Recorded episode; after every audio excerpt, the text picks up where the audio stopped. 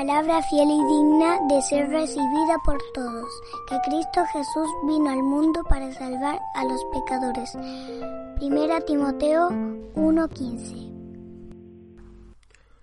Hola queridos niños y niñas, espero que estén muy bien. Hace muchos, muchos años atrás, en unas tierras muy lejanas, muy alejadas de donde nosotros vivimos, vivió un jovencito muy valiente y obediente a sus padres. Él era pastor de ovejas, ese era su trabajo. Y con mucho ahínco y fidelidad, él cuidaba de las suyas de peligro sin igual. Un día, mientras este jovencito cuidaba las ovejas en el campo, uno de los criados de la casa de su papá llegó corriendo a donde estaba y le dijo, ven, ven, apúrate, todos te están esperando solamente a ti para poder sentarse a la mesa. El profeta ha venido y ha dicho que si tú no llegas, nadie se va a sentar a comer. Así que ambos partieron a la casa. Además, debemos destacar que este jovencito no se molestó al saber que todos esperaban celebrar, comer, alegrarse sin él, sino que obedeció al llamado y llegó a su casa sin quejas algunas. Allí estaban sus siete hermanos, todos cabizbajos por una razón que él aún no comprendía. Y allí, junto a su padre, estaba el reconocido profeta de Israel, Samuel. Cuando éste vio al jovencito, que quizás ya adivinaron, pero este jovencito de nombre David, el semblante del profeta se transformó y de la paciencia y espera anteriores pasó a un rostro de alegría. Es como si alguien le hubiera dicho al oído, como si alguien le hubiera hablado y le hubiera dicho levántate, porque él cuando vio a David se levantó inmediatamente. Y es que Dios le había dicho a Samuel que se levantara y ungiera a David como el rey de Israel. ¿Qué? ¿Rey? ¿Yo? Quizás se preguntaba David.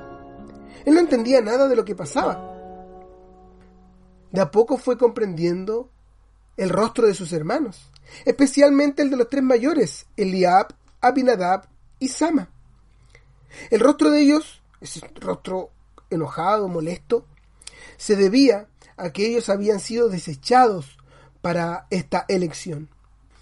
Aunque los tres eran valientes guerreros y estaban enlistados en el ejército del rey Saúl. Pero Dios no mira lo que mira el hombre. Pero yo no miro lo que mira el hombre, le había dicho Dios a Samuel que por lo demás, si hubiese sido por Samuel quizás, él hubiese escogido a cualquiera de los tres primeros, estaban completamente capacitados, eran valientes, fuertes. Yo miro el corazón, fue lo siguiente que Dios le dijo a Samuel. Dios había escogido a David, aquel valiente pastor de ovejas, que en ocasiones anteriores había matado osos y leones para defender a sus ovejas. Eso nadie lo sabía, nadie lo había visto pero Dios sí la había visto. Así que Samuel tomó el cuerno de aceite y lo ungió en medio de sus hermanos. Y desde aquel día en adelante el Espíritu de Jehová vino sobre David. Primer libro de Samuel 16:13. Por lo general a los niños les encanta la historia de David y juegan a ser David luchando contra el valiente Goliat. Sin embargo, niños, más que jugar a ser David, la pregunta es, ¿Son ustedes como David realmente? Dios miró lo que nadie más miró. ¿Qué dirá Dios de ti por las cosas que haces cuando nadie más te ve? ¿Podrá Dios decir, este es? ¿O dirá, este no? ¿Cómo es tu corazón para con Dios? ¿Es recto? Oh, niños y niñas, les podemos decir hoy, Dios no mira lo que mira el hombre, Dios mira el corazón. Y nosotros deseamos que su corazón esté limpio por la sangre de Jesucristo, el gran pastor de las ovejas, quien dio su vida por ti.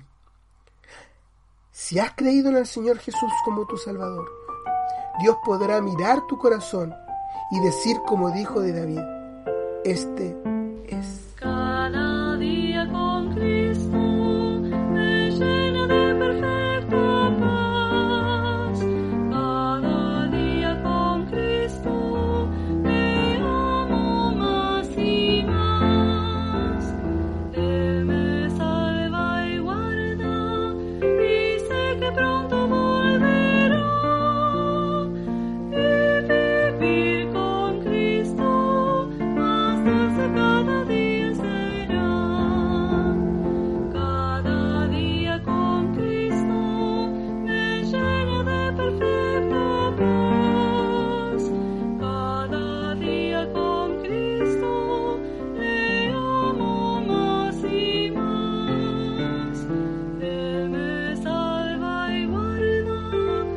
Jesus.